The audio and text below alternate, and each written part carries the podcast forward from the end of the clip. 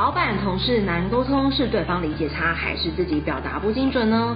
职场升迁必学的提问力沟通，二零二三年最后一期优惠将在十一月二十六开课，把握最后一次的课程优惠，输入折扣码可立即省下一千八百元。报名进入倒数计时，详情请看节目资讯栏。Hello，大家好，我是 Miriam，欢迎收听 Knowledge HR。在节目中会邀请各个产业的人资工作者来跟大家分享。那今天邀请到我的漫画家偶像吗？应该是说我在当 HR 之前就有关注他的粉专，这个粉专叫做“蛮的深夜 HR 人生聚餐”，馒头的蛮，OK。然后蛮本身的经历都是在金融业，为什么会知道呢？因为大家都跟我说哦，蛮在金融业啊，什么之类的。对，好，首先第一题一样，先请蛮跟我们分享你的学经历背景。好，大家好，我是蛮。那我在金融业的人资服务有大约十一年，在进入人资的第一份工作到现在都是在金融业，包含保险业跟银行业，尤其银行业现在是待了十年了，所以是以银行为主。过去的学历背景都是心理系、心理所，后来才是想要踏往像工商业界来发展，所以我心理所的时候是特别去选工商心理所。对，那这过程当中其实有一些故事，因为那时候在应征的时候啊，那主管们都会问说：“那你心理所为什么来那个业界工作？你不是应该要去做做对或者做研究吗？你怎么会这样子？”所以，其实，在十几年前那时候，心理所在人资业界其实是比较冷门的。嗯，我那时候觉得比较冷门的。那也是在这几年之后，先后的这些学长姐们开疆辟土，慢慢让大家知道说：“ 哦，原来心理系是可以走这一段。”我才走。那那时候是说，大学我们有一门课叫做心理衡鉴。衡鉴对，心理衡鉴的意思是说，我们有呃一套心理疾病判断的准则，然后去评估一下说这个病人大概是属于什么样的心理疾病。这个衡是哪一个衡呢？衡量的衡。哦，OK，鉴就是《资治通鉴》那个鉴，哎，《资治通鉴》金字旁鉴赏的鉴。哦，对，评鉴的鉴啊，评鉴的鉴，对，这最简单。OK，OK，好，那在大三的时候这门课，那因为有一个实习，我们会去精神病院实习。那我们就一群人，一群三四十个学生去去精神病院。那大大家就会分组嘛，然后进去看一下大家那个精神病院的环境。那一踏进去，其实我可能就知道我以后不会走智商或是这方面的工作，是因为我开始发觉得说，嗯，看到这些病人的那个行为样态，好像我觉得我没有那么的自在。那他们可能走路或者会那个歪歪的啊，或是有时候可能会自言自语。那尤其最后压垮我最后一根稻草是说，我们都是在集合，要等呃里面的人来接待我们。那我那时候也是在走廊上看到有一个人，就是也是走路歪歪斜斜的，然后慢慢的走过来。然后想说，哎，奇怪，这个病人怎么在这游游荡？然后他就开始走进了我们的会议室。他说：“你好，我是院长。”然后想说，如果说在精神病院里面工作的人，或是服务的人，他们可能开始有变成这样的样态的话，那我觉得。可能我不太适合这样的一个环境，嗯、那当然我觉得这只是一个个案啊，只是那时候会让我会让我开始觉得说，那我该不该是不是该继续走心理系这这条路？嗯，那第二个是说我在上组织心理学的时候啊，嗯，老师其实跟我讲了一句话，那时候开就开始有打中我的心。他说，如果说你是走心理智商背景的话，你是去处理他的心理的问题；可是你如果走组织工商心理学的话，你会接触到很多业界很优秀的人。反而会让你帮助你提升你的个人的层次哦，这个论点还蛮特别的。对，所以我就说中了。好，我以后我要走高商心理学。哦、对，那当然我我我得先说不好意思，就是我之前的那段经历是有点个人的，我觉得那是一个特殊案例啦，不代表说现在你的医院或是这些院所都是这个状况。因为我很多的朋友现在是从事心理咨商师，嗯，对，我觉得他们做的是非常的开心，对啊。那、嗯、所以那但是我后来是。因为这样的原因，所以我转往工商心理所来做发展，然后最后就是朝向人资这条路来做。嗯，那我好奇就是那个老师讲的那句话，你现在成为人资这十几年，你有认同吗？就是如果你接触的是组织心理学，对你来说，你会接触更多优秀的人，这个论述？对，我到现在还是会认同这句话啊。我接触的人会很广泛，从基层的员工到高阶的主管、董总，会让我看到很多的人。那尤其是会遇到很多很优秀的人。的确，我的工作当中一直在经历这句话，嗯遇到很多很优秀的人，所以这是蛮棒的。那这也是我到现在从事人资十二年以来，一直在这份工作上面的原因。嗯，哇，那你从心理，因为毕竟你当初如果选择心理师，其实那个路会跟选择人资完全不一样。那你选择人资之后，这个历程，就是你的这个角色，是跟你当初的想象是一样的吗？蛮贴近的。我当初会选择人资，也是因为说，在公司里面处理人的事务是一件非常，我那时候很单纯、非常酷的一件事情。大家都在做业务，大家都在做咨询科技那些专业的事情，可是我是在处理人。嗯，嗯，那以前玩游戏的时候，都是，比方说以前有些游戏的那个做法，就是说我是操控我下面的每一个部署、每个部将要做什么事情。那个时候我就觉得说，我在管控人，在操弄人，或是。也不能讲操控，管控人跟管理人这一段，我觉得是非常有趣的事啊。对对对，这这就是我的专业。我不用懂资讯，我不用懂会计，可是我懂人。嗯，我可以让人能够。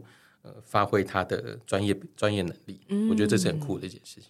那你觉得，你从心理所毕业，因为你是等于大学研究所都是在心理学这个领域嘛？你觉得跟你从事 HR 有哪一些益处，或者是冲突之类的吗？毕竟可能学术或者是老板对于学术的认识，那些都会是一个还没有这么的普及的事情。我觉得老板他们对于企管、人资、心理。他们的那个研究背景，他们可能研究内容可能都没有那么清楚。但老板看到人资跟气管所背景出来的话，所以认为说他们有这方面的专业。心理的人就必须要在这方面有多些琢磨，让他看到你的你你的专业，你对于人资的能力在哪里。嗯、那心理所其实有几门课是在讲人资啊，人事心理学、组织心理学、工商心理学等等都有。也常很多有我去演讲，很多的学生或者有老师也会问我说：“那你觉得心理所的优势到底在哪里？”这几年来，我的感受是说，心理所对于人的心理的那个历程的分析跟感受是比较擅长的。嗯，所以在处理事情的时候，我们我们会把人当成一个人来看，对于他的心理的那些动态、心理的感受会很敏锐。嗯，对，这是这是我们的优势。那当然，人资所跟企管所，他们在这方面商学人资管理背景，他们是很强的。那我觉得两边的落差会在这里。嗯、所以心理所的强处就是在对于人的一些分析解读会很强，但它的弱处就是在于它的商管的专业其实学的很少。嗯，我们其实根本就没有学，所以我们心理所都必须要去。我那时候很快去修气管相关的课程。哦，那现在也有很多呃人资学程，其实。像呃，我的母校中正心理所，他们其实就有跟气管、劳工、那人资，还有成人教育这方面，然后组成一个人资学程。哦，我觉得后面学弟妹们的那个资源是非常的多的。嗯，那那时候我们是要自己去补强。嗯，我觉得心理心理所、心理系的特色在这里啦，强势弱势也在这里。嗯。我印象蛮深刻，是因为像我的指导教授就是蛮的学姐嘛，对，也是心理、hey, 心理、理出来的，对。然后当时会研究一些，比如说组织气候啦，或者组织建言啦。然后有一次真实我在开顾问会议的时候，我的客户就说：“哎，他的部署就是离职的时候跟他反映说，就是这个主管都不听部署的建议，就是离职面谈的时候提到。”然后我就问他说：“那你的部署里面，比如假设说你有五个 team member。”说可能这个呃业务不好，你有五个 team member，那是五个都这样反应吗？还是只有一个这样反应？他说另外一个说没有。我说那你就没有这个问题，就是那不是一个很缜密的讨论，或者说直化的访谈。然后我当时就跟他说，因为如果你的组织是这个气候的话，那你整个部门就会是这个气候。可如果你的部门就是只有个案这么觉得的话，那可能是你们沟通的时候出现的某个问题。因为那个客户他是跟我提出来说，哎，他好像怀疑自己是不是都没有听到别人的 voice。对，所以我觉得确实就是刚才蛮提到，就是心理学其实你会对于人的那个动态，他为什么会这样觉得，或者说我们要怎么判断他是不是这样觉得，或他这么觉得的前因后果是什么，就是会比较清楚。我觉得那个其实对人力资源在整个组织的运作上还是很有用的。嗯，而且读心理所你会知道说，每个人有每个人不同的特质，而且我认为说管理啊，其实就是抓跟放。你如果你抓住大树。有少数的人，他是真的你很难管理，你管理不了的。嗯，那你也不要太在意。你，你可以试着用你的能力，你尽量做到这个地步没关系。那剩下的不是你能够掌控的，合则来，不合我们就分。嗯，所以我们也是尽量跟主管这样讲了，所以我们还是他们对我们我们已经尽量做到很好了。那剩下那些就真的是不合，那也不要勉强，没办法。嗯，就是常态分配以外的人。对，没错，我觉得 outlier。那第二点，我想要问一下，就是你自己。就是刚才提到说，其实人资这个想象跟你当初进来的时候其实是很贴切的。那你也在这个路上，其实也贡献了十几年的时间。然后蛮大一个特色是你都是在金融相关产业，所以我可能会有两个问题是：第一个，什么原因支撑着你？比如说你的成就感吗？或是你的动力来源是什么？支撑着你在人资这个角色上。然后第二题是什么原因支撑着你一直在金融业这个产业上？所以我会有两个 question。我觉得支撑在金融产业上，跟支撑在人资这个领域，我觉得可以一起一起分享。支撑在金融产业这方面，因为我自己是很喜欢跟人互动、跟人接触、解决人的问题，所以这也是我当初要念心理系的原因。我的同我的同学很多都是因为他分数到了，或是上分数上不去，那分数也蛮高的。呃，对，他们想要更高哦。对，那那我很少是像我一样，我是以心理系为第一志愿，哦、所以从高中就大家知道说，我想从事跟人有关。哦，这也很不容易耶。所以解决人的问题，能够帮助他人，会带给我很大的成就感。那我自己是一个很利他主义的人，只要能够帮助别人，那我自己没有得到什么回馈，我觉得没关系。所以在从事人，这不会很消耗吗？内耗就是你的资源。这对别人来说是内耗，但对我来说，我看到别人因为被我帮助而满足，我就已经被填满了。哦，对，这是这是我个人的。哇，你好适合做人资哦。对，那虽然当中虽然很多鸟事啦，对，但是我看到鸟事，我也大概就叹个气吧，然后想说，不过人生人生大概就这样嘛。那我这份工作本来就是要解决人制造的问题嘛，嗯，那或者是解决人。对不能解决人制造问题，是解决制造问题的人，其实都有。那总之这件事情都最后还是会被解决掉，对啊。那不管开心或不开心啦，对我来说都是一个养分啦。嗯，因为我这样讲会不会太太很像圣人？那 但对我来说，我是真的是这样子这样子生活的啦。嗯，就是很适合做 HR 的人。对对对对对对，所以人的事情如果会。造成你很烦的话，那你可能不太适合做人资。嗯，认同认同。那很多人会说啊，我喜欢跟人接触啊，那我想做人资，那可不可以？可是我觉得做人资就是像我刚刚说的，你是要解决人的问题了，所以你只是想喜欢接触人的话，那你就忽略掉人负面的那一块。人有正面跟负面，嗯、那你只喜欢正面，你不喜欢负面，那可能在从事人事上面就会很辛苦。而且我都会说，你要处理人的问题，人也会讨厌你。所以你喜欢跟人接触，你要能够接受别人会讨厌你。对对对对，嗯。所以我在如果说有人讨厌我的话，我也说没办法，我已经尽量做做好人资的专业了。你要讨厌我也没办法。对。那金融业的部分呢？金融业，嗯，我第一份工作是金融业，那时候也是误打误撞啊。第一份工作是金融业的保险业，因为那时候刚好只有录取了这一间，其他都没有录取。那时候有几个原因嘛，第一个就是我的心理系背景，那时候心理系比较冷门。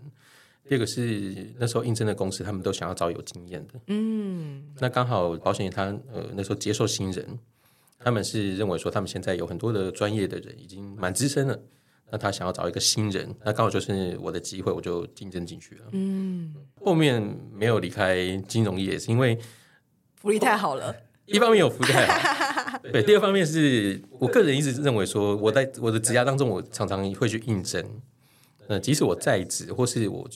离职去应征，其实都有。当我要跨产业的时候，跨科技的时候，他们就问我说：“你已经在金融业几年了？那你为什么你要跨产业？”我觉得这反而会变成我的一个枷锁。嗯，他们就认为说：“你金融业，你就好好在金融业吧。”那第二个是说，A 产业要跳 B 产业的时候，他们就会把你的年资认为你的专业都要从头来开始。Really？真的，我我我遇到我遇到真的都是这样子。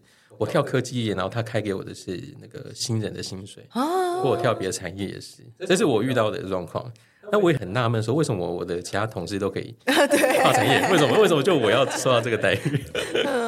对，所以因为因为这样，我就一直留在留在金融业。哦，对，那待久了之后也习惯了啦，也习惯这样的一个金融业的产业的的特性。所以，我可能未来可能都还是在、嗯、已经想好，就是未来都会在金融产业里面奉献。对，这呃，应该说这是我的专业所在，那这也是我跳不出去的枷锁。那你觉得金融业的 HR 有哪一些特色呢？金融业 HR 这边也可以跟大家分享金融业的特色。我整理了蛮多东西的，我可以跟你们分享。如果真的要踏入金融业的 HR 的话，大家得先呃思考一下金融业到底是什么样的产业。金融业就是管理大家很多钱的产业。嗯，我可能没有跟你们银行买产品，可是我钱会存在你这边。是对，那因为金融业银行，我先讲银行了，银行真的拿了民众很多的钱，所以会被政府高度监管。对，所以很多的法令法规都会加注在。银行业身上，我这边就直接讲银行业。嗯、那不管你的人员的任用，很多公司我们想说，那我要任用一个副总经理级好了，我要任用一个部门主管，那我就录取好了，我就用啊。可是金融业不是啊，你要看一下这个人的专业背景是什么，嗯，符不符合银行的法规？那我们可能有像那个信托业的负责人的法规，有金融控股的内稽内控的法规，有防治洗钱有罚尊的法规。那甚至如果你，我前一阵子有在找帮忙在看那个国外分支行的主管，台湾也有台湾的法规啊，国都国外分支机构设立办法的法规，所以你要任用一个人没有那么的单纯，嗯，想用就用，那你得去帮他评估每一件条件他是不是有符合，符合完了之后再去报送银行局，请他们去核准，那有的是核准，有的是报备，所以我讲到这边是说很多的。规定你必须要很清楚，那你才可以做到完全没有问题。那金融精简来集合的时候，才都是正正确合法的。嗯，那这是银行的特性。那我好奇，他、嗯、是在董总以上，或是行长、处长才有这个规定，还是说，假设我是一个呃经理，嗯，因为经理也。在金融业那么多职等算中间嘛，上面还有副总啊、处啊，对，所以是哪个职等以上会受这样子的规范呢？当是委任哦，委任经理人的时候就会哦，委任经理人，大部分都是分行经理、部门主管以上，嗯嗯，对啊，所以只要一有异动，我们那个雷达就要开始打开，什么法规哪边要合法，哪边要合规，我们都要很明确的确定。所以等于说走委任的时候，其实委任高阶主管的时候就会有这个。就是重要性。然后，如果我是直接讲说我是一般的金融业的，就是专员，然后升上去变成经理，就是不是走委任走一般的雇佣，就不会有这个限制。雇佣走到当你要升上分行主管的时候，你就要变成委任契约。哦，那这是委任。那甚至以现在其实又要越来越严格了。你在分行遇到理专嘛？现在对于理专的要求也很多。那你们常常会在新闻上看到说，这个理专 A 的客户两千万、三千万、四千万。偷偷拿印章去盖，这样对对对对，那是很常有的，不能讲很常，很常被我们发现有这样的状况。所以，金管会银行局对于理专有更多更多的要求了。哦、像呃，你们可能会听过理专十戒，也就是说，对于理专，对对对，嗯嗯嗯，十戒就是十条戒命，嗯、呃，那你应该要遵守遵守遵守什么？所以现在在任用一个理专，我们在背后的身家调查也很多，看他的交易记录，看他的过去有没有犯法。那时候就真的是要良民证，嗯，很多时候我们在招募的时候是不能要良良民证的，嗯、可是那个是因为有函释说你必须要去查他背后的状况，也就像像刚刚说的，委任经理人要，一般的业务人也要，未来我可以预想得到是越来越多都要，嗯，理专要，存会人员要不要？有可能也要，哎，怎么这样讲一讲哦？那个金融业没有那么没有那么。嗯，没有那么好做。其实我会理解成，啊、因为金融业的产品其实是一个无形的产品啊，对对，对，所以你最多的都是人，因为你你不是需要去制造商品，你的就是你的东西是无形的，所以需要很多人去推销，很多人去维持，很多人去经营这个东西，所以它的人的量体上就是比较大的。对对对对对，人一多，问题也就也就很多。嗯，但有时候也不是员工的问题哦，有些是客户的问题，客户会说他觉得很麻烦，所以。我的印章，我的什么存折放里面，你帮我弄啦，嗯，对吧？那李壮可能说不行啊，我们这是违法。他说你不帮我弄，我就去别的银行，嗯，那你就损失一个客户，嗯，所以这是嗯很多错综复杂的问题啊，这是一个金融业的特性。另外一个是说，呃，金融业其实如果要想要踏进金融业 HR 的人，你们也要注意一件事，是说现在很多的数位金融啊，很多的新的广告啊，你们都会觉得说金融业是很活泼。很创新、很先进，可是我只是想跟大家说说，金融业它终究是个老公司，嗯，因为从以前到现在发展这么多年，三四十年公司，四五十年的公司，所以它就是个老公司。老公司的就是会有很多的组织阶层架构，嗯，部门分类，所以它的层级是很明确的。老公司多，老人也就多。老老人不是一个负面的负面的意思，对，年纪长的人，对对，年纪长的人，所以他们的观念你也要跟跟着他们去适应。那看看怎么样，那个沟通互动也要多注意。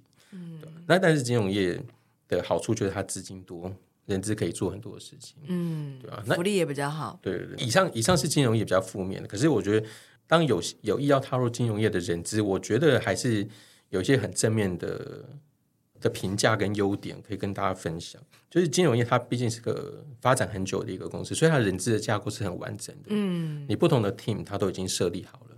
你要的人数其实已经算充足了，所以比较不会有那种我要单打独斗，我要想很多该怎么做怎么做，因为已经有一定既定的流程了。嗯，那专案也都有自己执行的，晋升调薪专案，或是奖酬的分析的专案，或是当组织要调整的时候，我们其实都有一定的 SOP 要可以做了。嗯，所以踏进金融业的人，我会说恭喜你得到一个人资的懒人包，因为什么东西都有了。嗯，啊，那你踏进来，你就是可以。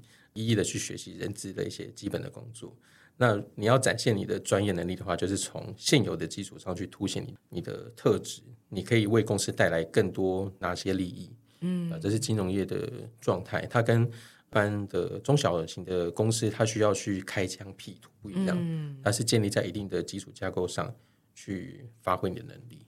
嗯，所以这对于新人来说算是一个人资懒人包，就是可以 马上学习很多，然后都是比较成熟、已经被试验过的成成果。对对对对对对，嗯，所以刚刚听到的是一直。持续在人资这个领域，是因为你本身就是一个很利他的人，所以解决人的问题，嗯、然后即使没有一些 feedback，你还是不会被消耗，你会持续在这个角色上奉献上去。对，那金融业的话，当然第一个是福利很好，没有啦，哎、对，保障比较多啦，保障比较多，对，对。然后整体来说，其实金融业因为有蛮多的特性，像第一个，我觉得蛮有趣的是，金融业的据点很多，所以会很常需要有委任经理人这个情形，它就不是走一般的雇佣。那尤其在这个金融产业体下，受到的法规比较多，所以在做 hiring 的时候，其实就有很多美感会需要去注意到的。嗯，我觉得这还蛮特别的，我也是第一次听到。对，第四题我想要问一下，就是你自己啊，会认为整个十几年来，就是人资的哪一个面向让你觉得很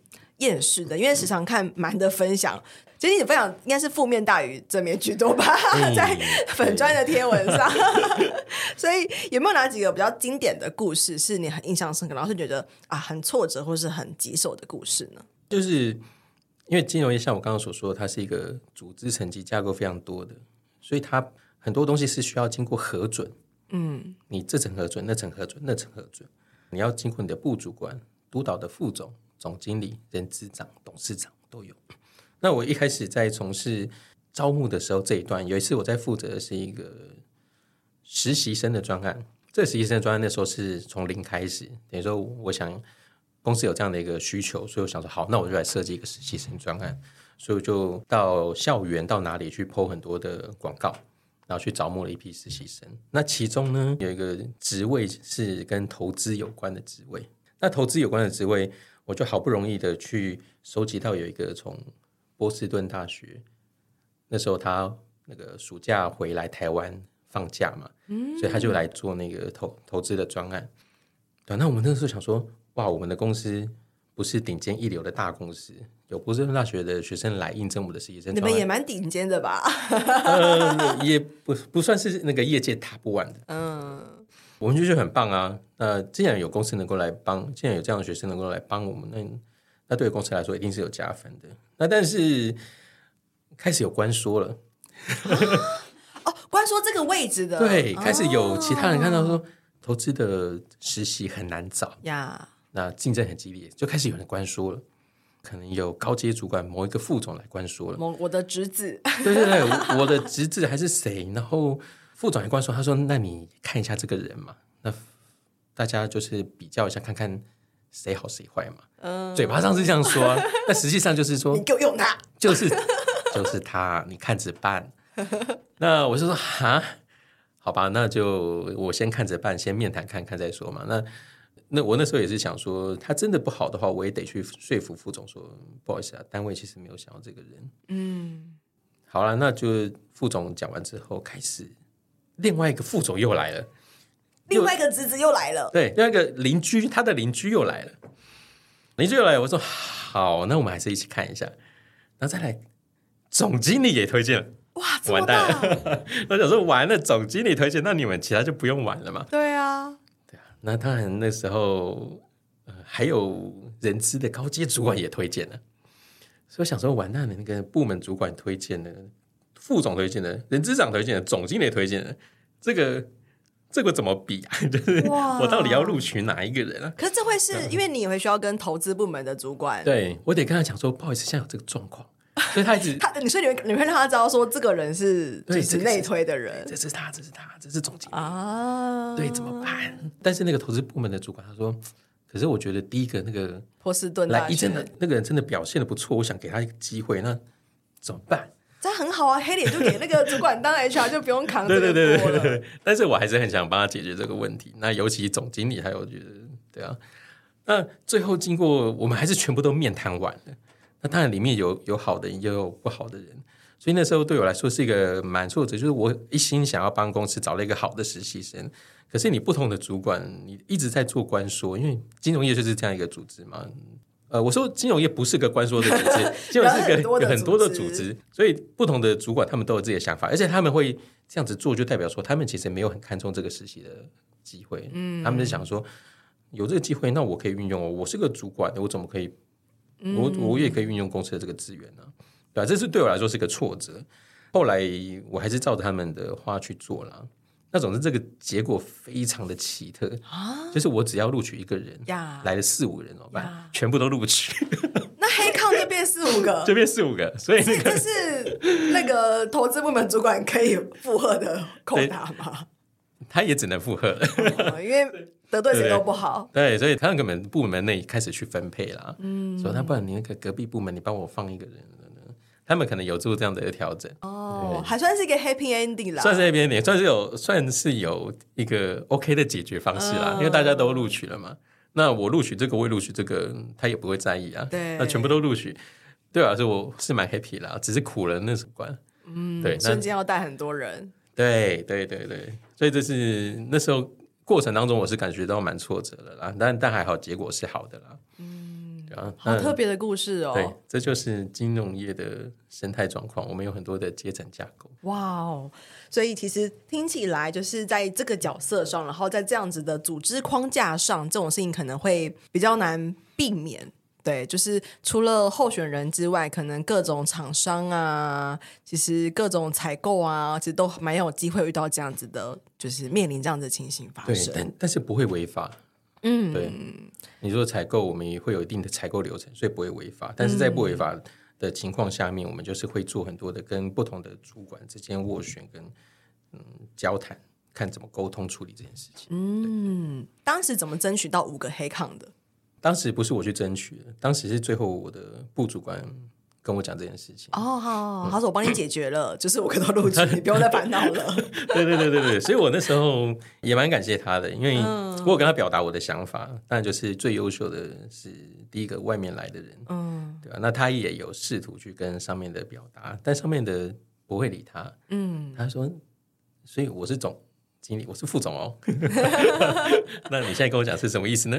对，真的好难哦。对，所以靠他，靠应该是靠他解决这个问题。对对对对。嗯，哇，那也好奇，接下来可能马，你对自己质押就是三年之后，就是除了在持续在金融业奉献之外，你对自己未来的 career 你还有什么样子的规划呢？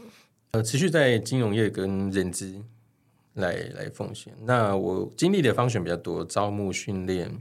嗯，然后薪酬，那海外的人资管理，现在在做员工关系，员工关系就是跟劳资争议有关，工会事务有关，呃，算是把呃人资的所有方选算是有历练过一轮。嗯，那但是我觉得在呃金融业来说，我能够接触到的，我每次都接触到一项嘛，那我觉得未来我希望能够把不同面向的专业再提升。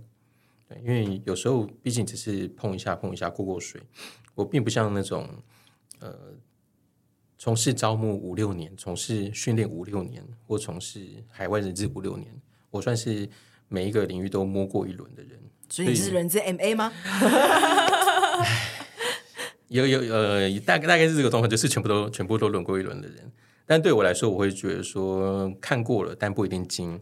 所以短期的目标还是希望在我目前的劳资争议这一块，我能够提升精进。嗯、那中长期就是我希望能够在各个不同的领域有更多我自己的想法，这是为了预备做下一个职位的准备。当我在踏上下一个职位的话，上面一定问我说：“那你觉得公司在这一段，在这一段？”你有什么不一样的想法或改善的措施？我希望能够提升我这方面的眼界了。嗯，确实，其实短期想法，以公司来说，劳资争议的专业其实还是公司最需要的啦。嗯嗯嗯，就是整个对于法令啊、判例啊的掌握度，然后跟那些法律的文字的掌握度，其实还是很必须的。对，对，对，嗯，那可以邀请蛮以一个人资前辈的角色，给未来可能他现在还不是 HR，、嗯、他未来想要进入 HR 的伙伴一些建议吗？嗯。那首先真的是要先去了解 HR 在在做什么样的事情。呃，像刚刚所说的，如果你只是想喜欢接触人跟人互动的话，那这是比较不够的。而是你喜欢帮助人解决人的问题，解决人在公司发生的问题，这才是最重要的。所以先了解 HR 在做什么。第二个，当你真的确定想走 HR 的话，呃，你得先了解自己跟什么样的公司、什么样的产业比较合适合适。那如果说是在用那个专业的。呃，学术的词就是 PO fit 啊，就是我们跟这个组织合不合适。嗯、那当然有包含大组织跟小组织。那你想在大的组织里面当 HR，有很完整的架构，你可能是先负责其中一个 function 来做历练精进，还是你喜欢在小公司，你可以掌控到很多的人资的权利、权责，然后来做很多的事情？嗯、你想你想做哪件事情？那有的人是想喜欢，我想喜欢去拓展、开疆辟土，我想帮一间公司。的人从零到一，对，很棒。那有的人是说，我想要在有架构的环境下面来稳扎稳打，对对对对对，这是很这是很棒。那我觉得这是第一个要了解。那第二个就是你喜欢外向活泼的公司，还是安静稳定的公司？我曾经在外向活泼的公司工作，我那时候也觉得说我应该是适合这方面的工这这样的一个文化环境。可是到后面后来发现说我才不适合嘞，我适合的是安安静静的做好我的事情。嗯，对，这是也这是也是要了解的。那再来就是。呃，像刚刚所说的，你小的公司你可能就是机动性大，变化大；大的公司就是比较相对的稳定。所以在你对公司的了解，你对产业的了解，这也是很重要的。嗯，如果你踏上不同的产业，你可能会有不同的感受，这都是未来想要进入 HR 的人都需要注意的。另外一个就是，很多人他踏进 HR 之后，可能就会停止学习。我说的停止学习，说你可能会历练，呃，在 HR 这方面，你可能就会上 HR 的课，会去听 HR 的事情专业，但是学习是说你要再去多学一些跟 HR 无关的事情。嗯，诶，我不能讲无关，就是说跳不同的框架，比方说，呃，法律你得去学，你在金融业财报你也得去学。嗯，那不同的呃法令的议题都要去注意。那当你在你的职位越来越高的时候，你必须要参与到公司真的营运的这一块的时候，财报这块你就真的要懂，法律你也要懂，那你才可以跟别人有一样的对话的平台。嗯，那不然别人只会认为说你只是个懂人资的人，其实你不知道我们业务端在做什么，对吧？那这是对未来想踏进人资的，包含呃，你要知道人资的工作是什么，你要知道你适合什么样的公司。那你踏入人资之后，你必须要再多长出几只脚。呃，商科你也要知道，法律你也要知道，或是业务端你也要知道，对吧？这是给想踏进人资的你们的一个建议跟参考，这样才会真正真的成为公司的策略的伙伴。像有一次我在跟客户开会的时候，然后那个那个客户算是我本来就认识的人，嗯，然后他找他的那个人资主管一起进来开会。然后我就想说，这个 HR 好特别哦，就是一直在推事情。他就说，这不是我 HR 要做的啊。哦、他说，Miriam，你说说看嘛，这个人离职关我们 HR 什么事情，什么之类的？难不成我要一天到晚关关心他吗？什么之类的？开完会之后，我就跟我那个朋友就跟个客户说：“哎，这个人可以把他 fire 掉了。这个 HR 主管他只想要做 HR，他不会想要做到组织层面的事情。对，对，所以我觉得我刚理解到蛮的意思，比方是说，其实如果你要做好 HR，你不能只够懂 HR，而是你要懂整个组织。你在团队如果它是一个金融业，你其实要对于数字、对于财报、对于整个可能金融的趋势，你要是掌握度是高的。嗯、对，那如果你是在比如说零售业啦，你对整个通路、对整个产品、对整个变化市场也稍微是敏锐的，对，因为都会跟你的组织是息息相关的一个面向。对，所以像刚所说的，把事情先推掉。如果遇到这个状况跟我比较无关的，如果真的很无关，我就会说这可能跟这个无关。但有讨论空间的话，大多数我都会说，那这个我们可以在一起讨论看看。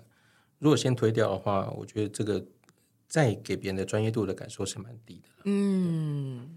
没错，没错，就会觉得先吓到，嗯，哦，就是先推出来，对，就是狠话先唠下去再说，这样子。对对对对。好，但下一集呢，我们会聊聊更多关于蛮的深夜 HR 人生剧场的这个粉砖，就是我有蛮多的好奇想要问他，比如说，哎，就是本身就会画画吗？什么之类的。所以我们下期见喽，拜拜。